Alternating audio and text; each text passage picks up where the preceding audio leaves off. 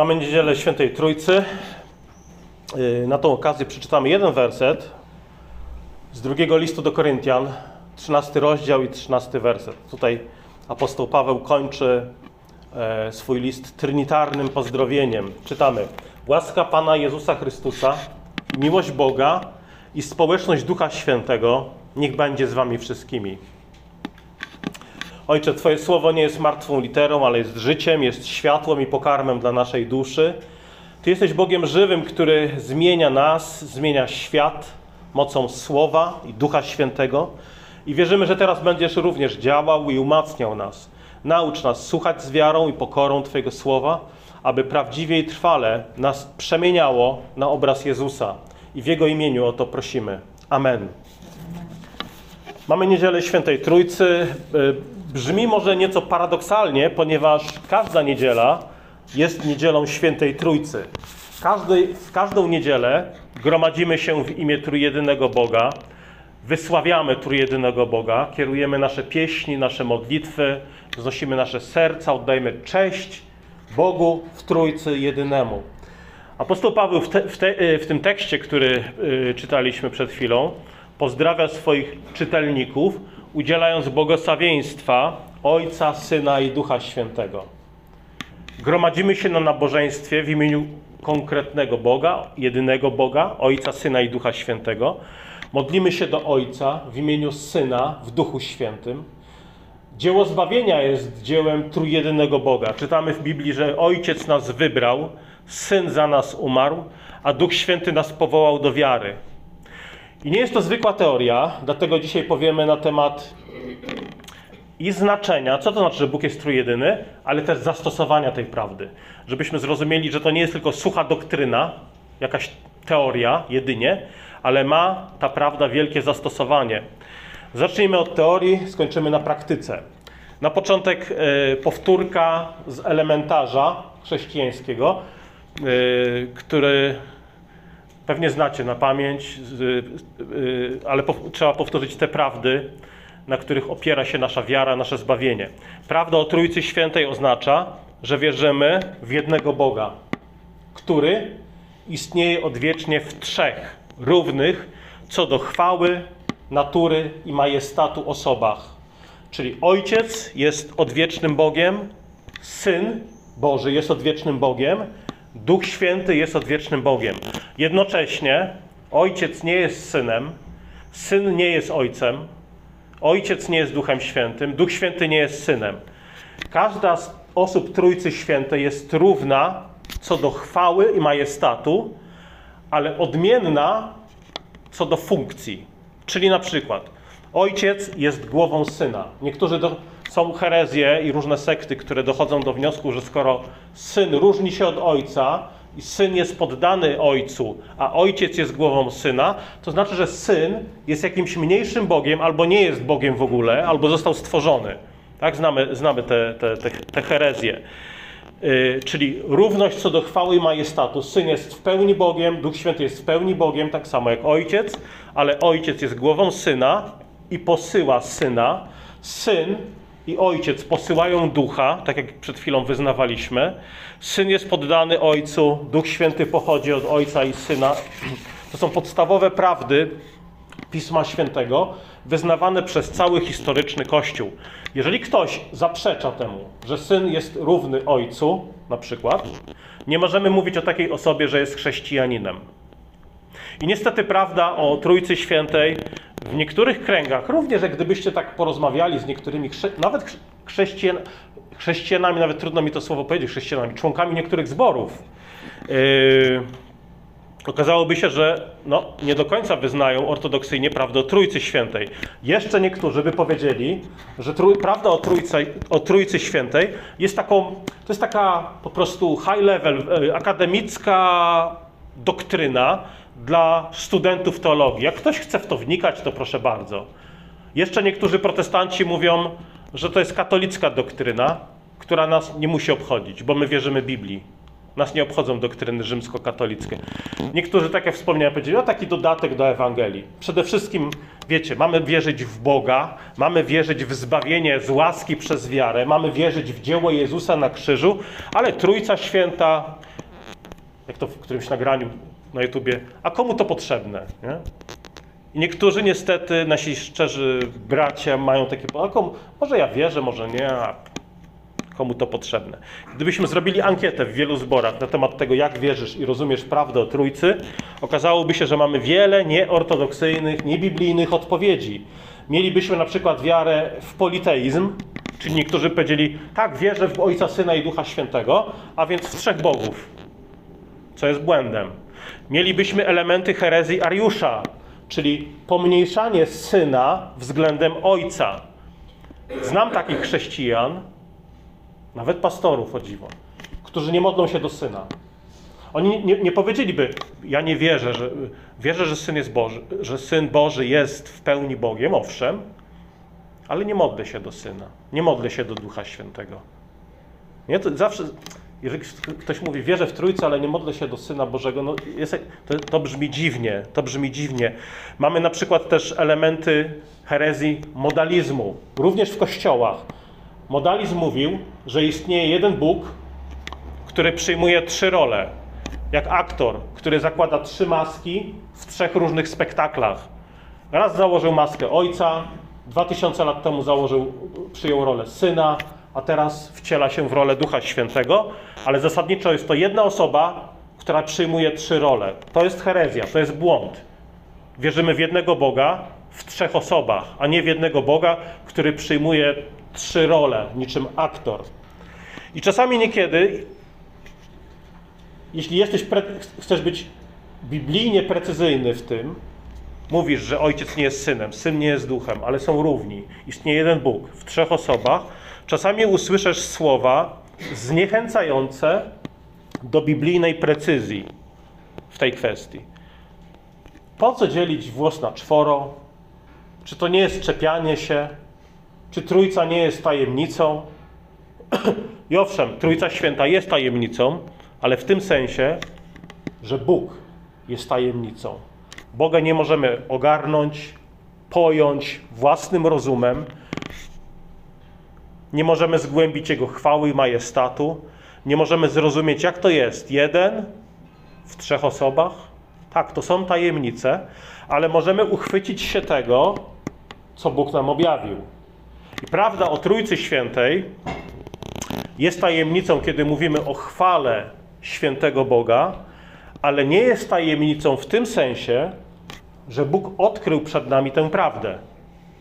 Dlatego powinniśmy o niej mówić z szacunkiem, z bojaźnią i jednocześnie z biblijną precyzją na tyle, na ile Bóg odsłonił nam tę prawdę czy siebie w swoim słowie. Wczesny Kościół bardzo klarownie definiował to, co Bóg odsłonił przed nami w Piśmie Świętym. Dzisiaj niestety żyjemy w takich czasach chyba mm, takiej otwartości rozumianej jako nieokreśloność. Ponieważ im więcej coś definiujesz, tym mniej dajesz ludziom możliwości, żeby sobie wierzyli w co chcą. Na przykład atanazjańskie wyznanie wiary yy, yy, mówi tak. Wiara chrześcijańska polega na tym, abyśmy czcili jednego Boga w Trójcy, a Trójcę w jedności, nie mieszając osób ani nie rozdzielając istoty. Inna jest bowiem osoba Ojca, inna Syna, inna Ducha Świętego. Lecz Ojca, Syna i Ducha Świętego jedno jest bóstwo, równa chwała, współwieczny majestat. Halcedońska definicja wiary z 451 roku to było największe w czasach starożytności zgromadzenie biskupów chrześcijańskich. Tam podczas ta, ta chalcedońska definicja wiary podejmuje przede wszystkim kwestię dwóch natur Chrystusa, boskiej i ludzkiej, i potwierdza, że wcielony Syn Boży jest prawdziwie Bogiem i prawdziwie człowiekiem. Jedna osoba z dwiema naturami Bóg i człowiek. Belgijskie wyznanie wiary, jedno z, jedna z konfesji też naszego Kościoła. Czytamy, zgodnie z prawdą i Słowem Bożym wierzymy tylko w jednego Boga, którego istota jest niezłożona i który istnieje w trzech osobach, które są rzeczywiście i prawdziwie wiecznie odróżnione, zgodnie z ich nieprzechodnimi właściwościami, a mianowicie Ojciec, Syn i Duch Święty. Tu właściwie, jak przeczytacie sobie wyznania wiary, każde, z czasów reformacji, tam nie ma takiego stwierdzenia, a nie wiemy kim jest Bóg, nie wiemy w ilu jest osobach. Prawda o Trójcy Świętej w każdym wyznaniu wiary znajduje się w początkowej, na początku każdej konfesji. To jest podstawowa prawda wiary chrześcijańskiej, podstawowa prawda Pisma Świętego. Czyli Kościół formułując prawdę o Trójcy nie mówił, ach, my już, my już o Bogu wiemy wszystko. Zdefiniujemy go i już nie będzie żadnego, żadnej wątpliwości. E, Kościół raczej mówił, wierzymy we wszystko, co Bóg o sobie nam odsłonił w Piśmie Świętym. Samego Boga oczywiście będziemy poznawali przez całą wieczność, ale Bóg odsłonił nam w swoim słowie prawdę Trójcy Świętej. I kiedy Kościół, kiedy konfesje podawały właśnie tą definicję, istnieje jeden Bóg w trzech różnych, ale równych osobach, bardzo często te stwierdzenia służyły temu, żeby się oddzielić od błędów, które wtedy się pojawiały. I przejawem niedojrzałości dzisiejszego Kościoła jest nie tylko brak ostrości w myśleniu na ten temat, ale również porównywanie na przykład dyskusji o Trójcy Świętej do różnych dyskusji między chrześcijanami na temat na przykład sakramentów, na temat chrztu dzieci albo chrztu dorosłych. Niektórzy stwierdzili, a po co to? Po co, po co w ogóle trój, to jest, dyskusja o Trójcy Świętej to jest bicie piany, to jest dyskusja o drugorzędnych kwestiach, ale chrzest to jest najważniejsze. Musisz wierzyć jak my w chrzest, a Trójca to tam. To jest przejaw, delikatnie mówiąc, niedojrzałości chrześcijan. Porównywanie dyskusji o Trójcy do dyskusji o sakramentach to jest przejaw niedojrzałości Kościoła w ocenie różnic, w ocenie wagi obu tych tematów. Dlatego, że w Kościele powszechnym jest miejsce na braci baptystów, braci prezbiterian, luteran, zielonoświątkowców, metodystów, gdzie, gdzie jest różnica, na przykład w zrozumieniu i komunii, czy nawet chrztu.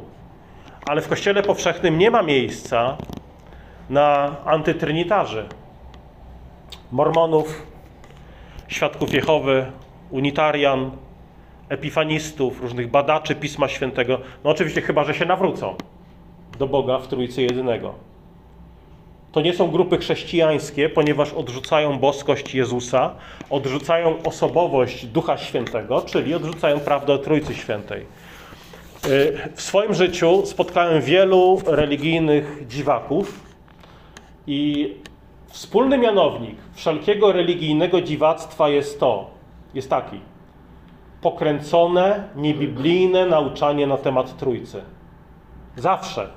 Jeżeli widzicie jakieś, mówiąc kolokwialnie, oszołomstwo, jakichś dziwnych kaznodziejów internetowych, którzy zdobywają popularność, ale mają dziwne nauczanie, na przykład temat małżeństwa, na temat diety, pokarmów, co wolno, co mam listę dozwolonych pokarmów, na temat etyki, dziwaczne nauczanie na temat yy, przyjścia Jezusa.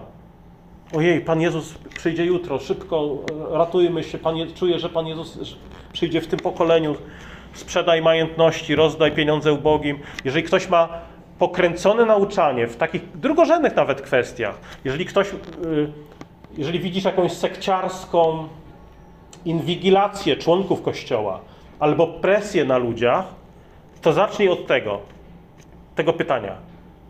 Jakie jest Twoje nauczanie na temat Trójcy Świętej? Jeżeli reakcją będzie oskarżanie Ciebie, że chcesz to wiedzieć, a po co chcesz to wiedzieć? Jeżeli y, reakcją będzie ucieczka od jasnej, klarownej odpowiedzi, jeżeli e, reakcją będzie oskarżenie ciebie, że brakuje ci miłości, bo wnikasz w jakieś niepotrzebne kwestie, to wiedz, że jest duży problem. Jest duży problem. Dlatego, że każdy, kto rozumie prawdę o Trójcy Świętej, rozumie też znaczenie i wagę pytania, czy wierzysz w Trójcę Świętą? Jeżeli ktoś mnie zadaje pytanie i nie, nie zna naszego Kościoła i pyta, czy wierzycie w Trójcę Świętą? Słuchajcie, Jedyna odpowiedź, jaka powinna w tym momencie paść, jest taka: oczywiście, że tak.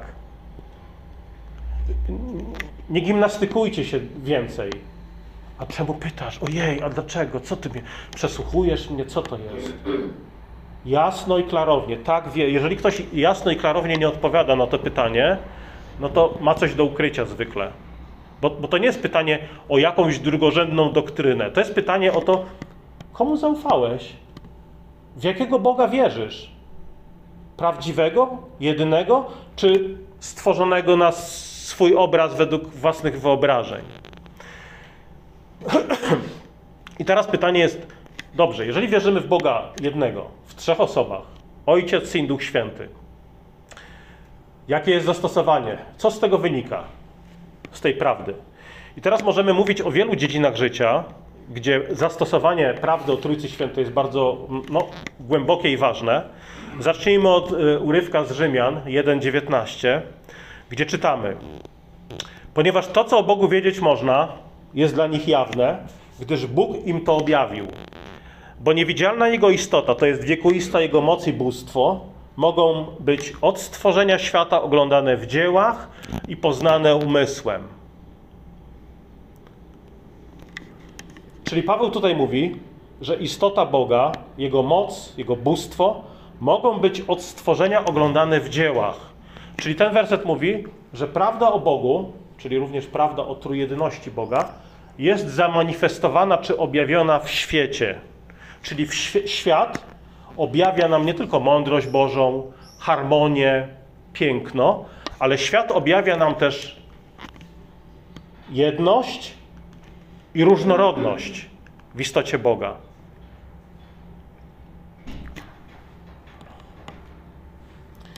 Czyli jeszcze raz, możemy o Bogu mówić wiele rzeczy, yy, których, które Pismo objawiło nam. Yy, możemy mówić o Nim na tyle, na ile sam się objawił w stworzeniu i w swoim słowie. Czyli Jego majestat, Jego wielkość powodują, że spotykamy się z tajemnicą, ale to nie jest tajemnica jakaś mglista i mroczna. Przeciwnie, Jego podpisy o tym, jaki jest Bóg, są wszędzie rozmanifestowane, również w stworzeniu. Czyli jeżeli Bóg jest trójjedyny, a świat objawia tą jedność i wielość w Bogu, czyli Trójcę, a my jesteśmy stworzeni na obraz Trójcy, oznacza to, że chrześcijański światopogląd, tu musimy takiego słowa użyć, jest światopoglądem osobowym.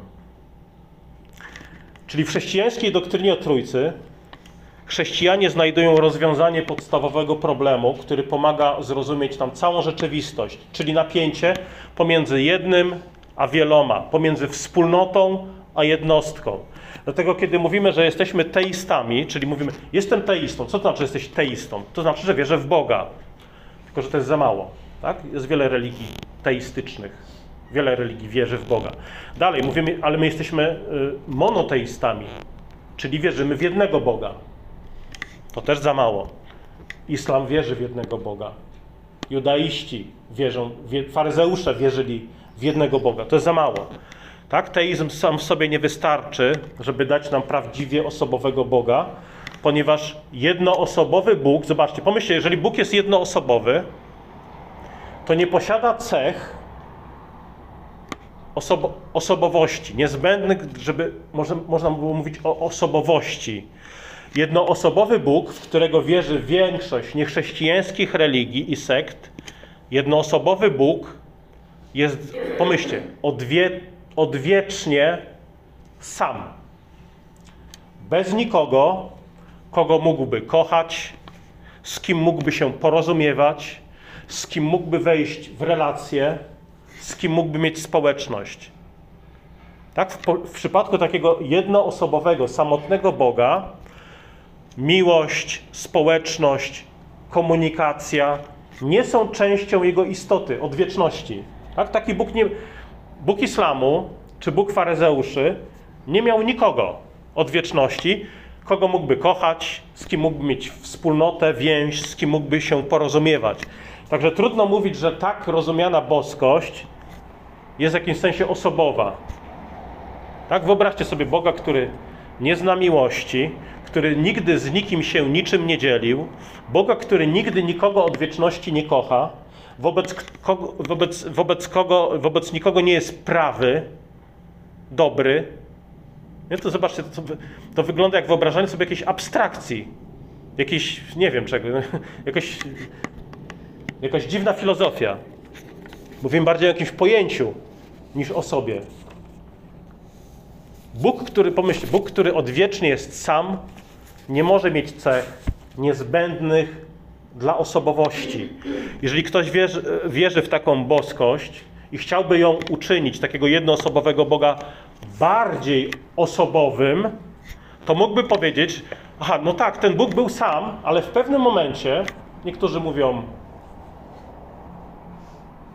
w milionach lat temu, niektórzy, my mówimy par, co najwyżej paręnaście tysięcy lat temu, Bóg stworzył świat, żeby go pokochać. Czyli Bóg okazał dobroć po tym, jak stworzył świat, jak stworzył ludzi. Bóg okazał swoją dobroć i pokochał drugiego po tym, jak stworzył nas. Tyle, że zobaczcie, jeżeli ktoś tak twierdzi, to mówi o Bogu, który zmienił się w czasie. Bóg jest niezmienny, Bóg się nie zmienia w czasie. Jeżeli ktoś mówi, że Bóg w czasie stał się miłością, Bóg w czasie okazał dobroć wobec innej istoty, to wierzy w Boga, który potrzebuje świata po to, żeby wzrastać w swojej takiej boskiej samorealizacji.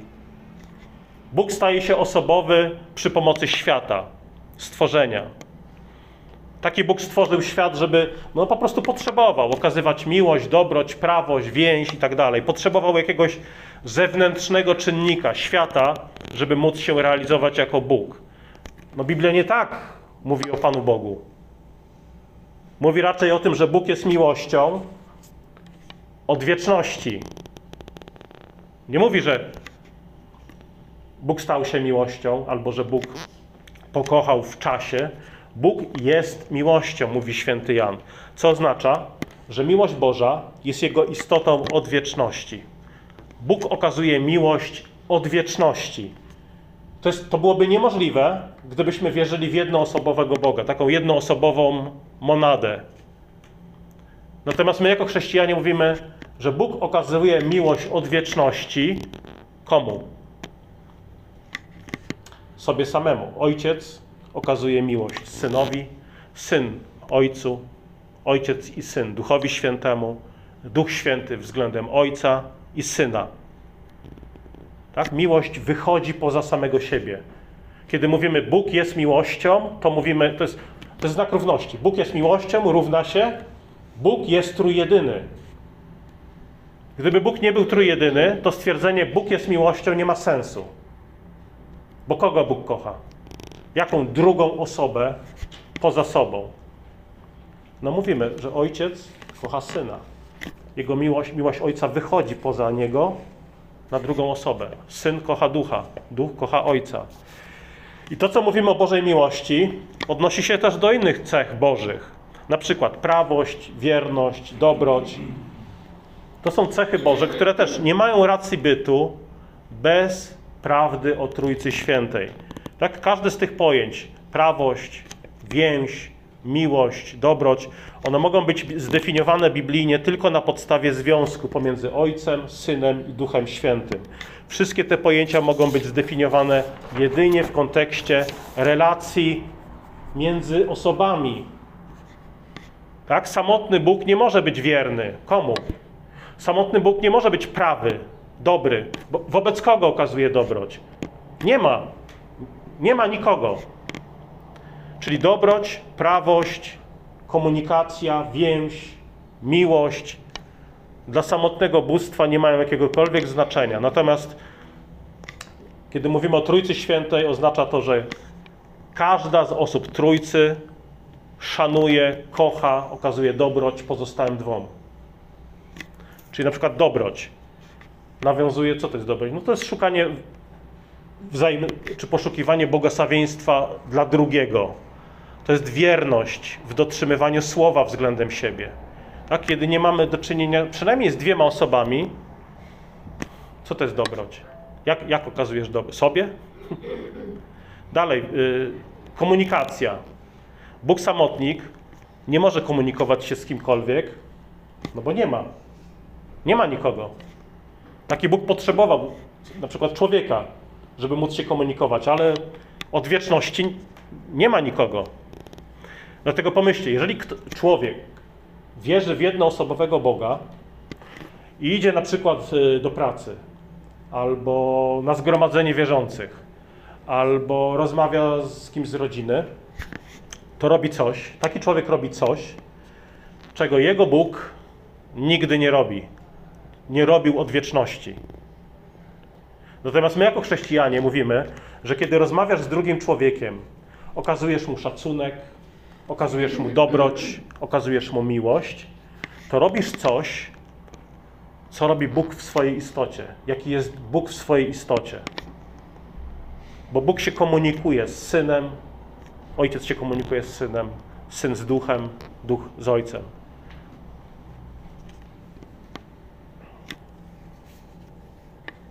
Czyli w takim jednoosobowym bóstwie no nic, nic nie odpowiada społecznym relacjom. Jeżeli człowiek jest podobny do takiego Boga, to pomyślmy, jaki wpływ miałoby to na przykład na pojęcie takiego idealnego życia w świecie. Idealnym odbiciem samotnego Boga jest samotny człowiek. Samotny człowiek, który żyje z dala od ludzi, gdzieś na, na pustyni, nie odzywa się do nikogo, nikomu nie okazuje szacunku i miłości, nie rozmawia z nikim, taki człowiek jest idealnym odbiciem takiego bóstwa, jednoosobowego i milczącego. Może odezwie się po latach, tak jak Bóg odezwał się w którymś miejscu w czasie, kiedy stworzył aniołów albo ludzi, ale komunikacja, spotkanie, więź, wspólnota nie należą do istoty takiego bóstwa. Dalej możemy zapytać, co z niebem, co z Twoją nadzieją e, po śmierci?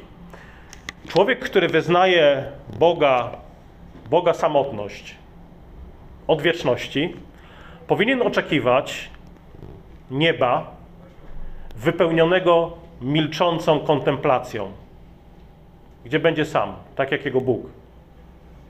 Milczący, samotny,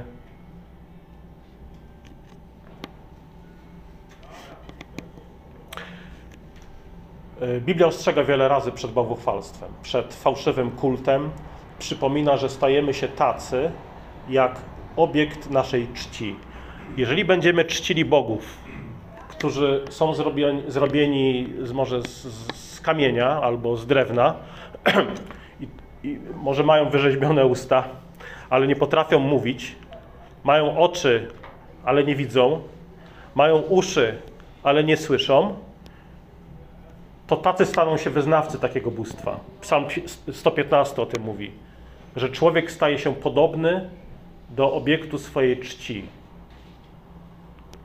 I zobaczcie, to jest bardzo konsekwentne spojrzeć na przykład na islam. Nie? Wyznawcy islamu są tacy jak Allah.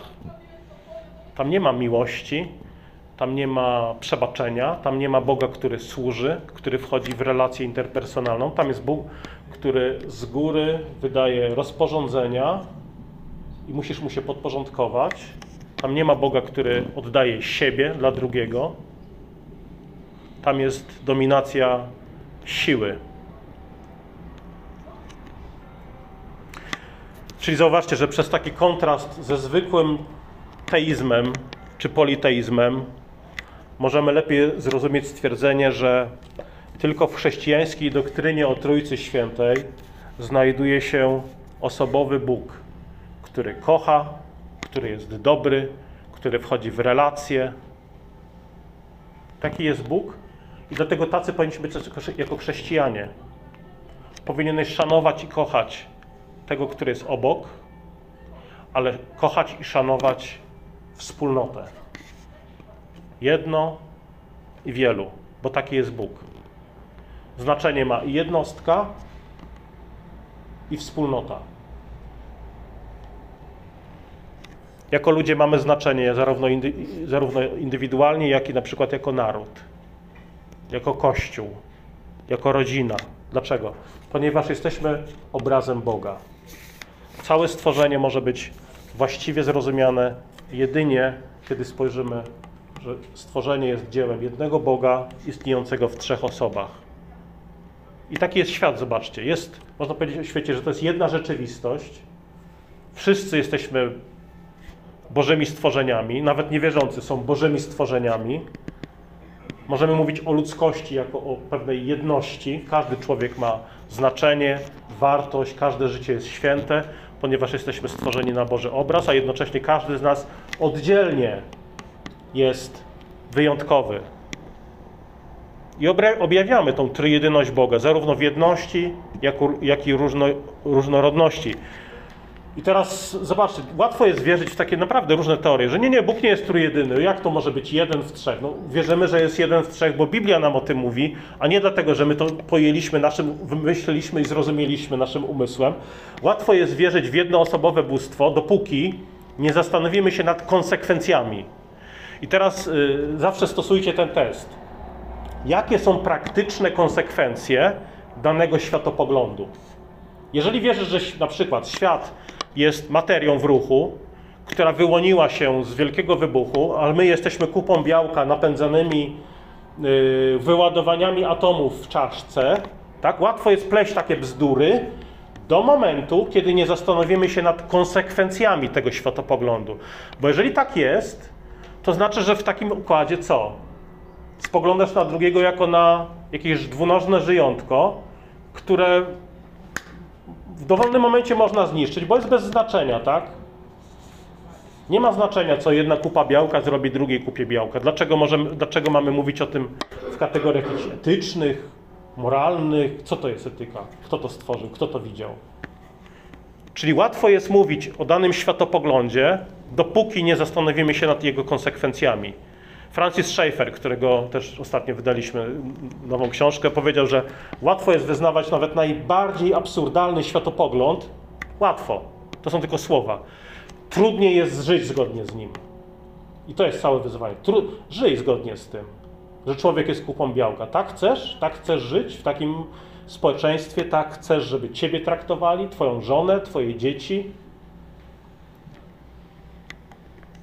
Czyli na przykład ateiści w beztroski sposób mówią o takich metafizycznych pojęciach jak dobro, zło, sprawiedliwość, miłość, podczas gdy ich światopoglądowa podstawa, czyli że ten świat jest materią w ruchu, wszystkim rządzi chaos i przypadek, ich podstawa wyklucza w ogóle istnienie tych rzeczy. Są one niespójne z fundamentami ateizmu. Podobnie, kiedy mówimy o takich pojęciach jak poświęcenie, wspólnota, dobroć, są, są, są niespójne z wiarą w istnienie jednoosobowego Boga. Także prawda o Trójcy Świętej rozwiązuje problem. Co ma większe znaczenie? Jeden, jednostka czy wspólnota? Jeden czy wielu? Kiedy spojrzymy na historię, nawet na dzisiejsze czasy, to zobaczymy, że e, ta niemożność pogodzenia jednego i wielu jest źródłem ciągłych napięć, nawet wojen. Wojen, dzisiaj byśmy powiedzieli konfliktów światopoglądowych, komunizm czy indywidualizm, socjalizm czy taka atomizacja kultury, społeczeństwa. I teraz herezja, herezja wybiera jedno z dwojga. Herezja mówi, musimy wybrać jedno z dwojga. Moja relacja z Bogiem się liczy? Czy relacja z Bogiem naszego Kościoła? Herezja uważa, że musimy wybrać albo jedno, albo drugie. Te dwie prawdy nie mogą istnieć jednocześnie. No jeżeli ktoś nie wierzy w trójce, no to, to tak, okej, okay, to jest zrozumiałe. Musi wybrać. I się opowiada za jednością, bo jego Bóg jest niezłożoną jednością w jakiś naturalny sposób poszukujemy jako ludzie tej harmonii między jednym a wieloma i w niechrześcijańskiej religii, filozofii, światopoglądzie tej harmonii i spójności nie znajdziemy. Bo albo wiel, ta wielość pożera jedność, albo jedność pożera wielość. Ale rozwiązanie jest proste. Po prostu zaufaj Bogu w Trójcy Jedynemu. Bóg jest jeden, istnieje jedność w Nim, istnieje jedność w stworzeniu, ale Bóg jest też w trzech różnych osobach. Dlatego różnorodność w odpowiednim kontekście jest też wspaniała, jest piękna. Wspólnota posiada znaczenie. a jednocześnie jesteśmy różni. I to jest dobre. Tak jest Bóg. Podsumowując, pierwsza myśl na koniec. Historyczny Kościół, idąc za Biblią, definiował prawdę o Trójcy Świętej tak klarownie, jak to możliwe w oparciu o Pismo Święte. Polecam atanazjańskie wyznanie wiary, halcedońską definicję wiary. To są te starożytne wyznania. Oczywiście to mówimy co tydzień konstantynopolitańskie, o, yy, nicejsko-konstantynopolitańskie wyznanie wiary. Polecam wyznania wiary z czasów reformacji.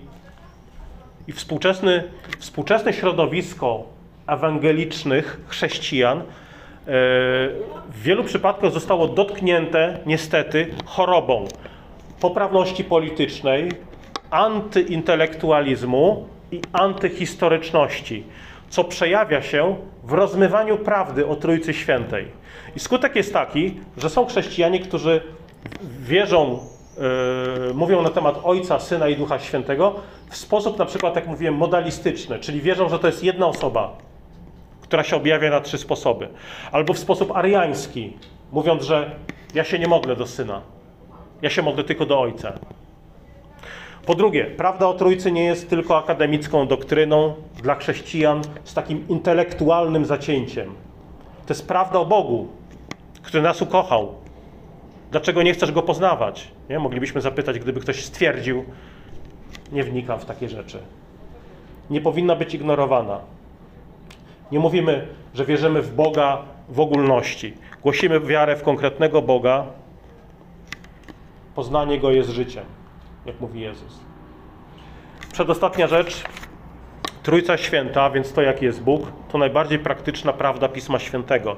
Ona nie powinna widnieć jedynie w wyznaniu wiary Kościoła. Ona się powinna przejawiać na wiele sposobów. Na przykład podczas nabożeństwa. Są takie kościoły, do których jak pójdziesz na nabożeństwo, chrześcijańskie kościoły, jak pójdziesz na nabożeństwo, jest używane słowo Pan, Bóg, nawet Jezus. Ale kim jest ten Pan? Kim jest ten Bóg? Niczym to się nie różni od tego, co mówią Mormoni. Oni też używają słowo Pan. Świadkowie Jehowy też używają słowo Bóg. Nabożeństwo powinno być przesiąknięte prawdą o Trójcy. W formułach liturgicznych, w pieśniach, modlitwach, wieczerzy pańskiej i tak dalej, i tak. To nie jest tylko akademicka doktryna, która powinna być widoczna gdzieś tam w internecie, w dziale w co wierzymy. Ale też ukazuj tą prawdę swoim życiem. Jak? No właśnie kochając drugiego, kochając bliźniego i kochając wspólnotę. Kochaj osobę, która jest w kościele i kochaj Kościół. Kochaj swojego sąsiada, ale też kochaj swój kraj. Kochaj e, każdego z członków swojej rodziny, ale kochaj ich jako wspólnotę, jako swoją rodzinę. Dlatego, że wiara, prawda o Trójcy Świętej nie powinna być wiarą martwą. Pomódlmy się. Miłosierny Boże, dziękujemy Ci, że dałeś nam poznać siebie, że pozwalasz nam wysłuchać też dobrej nowiny, że dotarła do nas. Dziękujemy Ci, że jesteś Bogiem jedynym, Bogiem istniejącym odwiecznie w trzech osobach i że ta prawda też jest zamanifestowana w świecie, że Ty uczyniłeś nas jako kobietę i mężczyznę, tą, jako osoby, które są różne, a jednocześnie są równe. Dziękujemy Ci, że uczyniłeś nas jako członków Kościoła, gdzie każdy z nas jest w indywidualny sposób obdarowany darami Ducha Świętego, a jednocześnie stanowimy jedno ciało. Dziękujemy Ci, Panie, za to i ucz nas dostrzegać tej prawdy o Twojej naturze, o trójjedyności w Twojej istocie, również w świecie, który stworzyłeś, który jest Twoim podpisem. Dziękujemy Ci, Panie, za Twoje słowo, za objawienie Twojej woli, za objawienie tego, jaki Ty, Panie, jesteś od wieczności, jak działasz, kim my jesteśmy i do czego nas powołałeś. Prosimy Cię o to w imieniu Jezusa. Amen.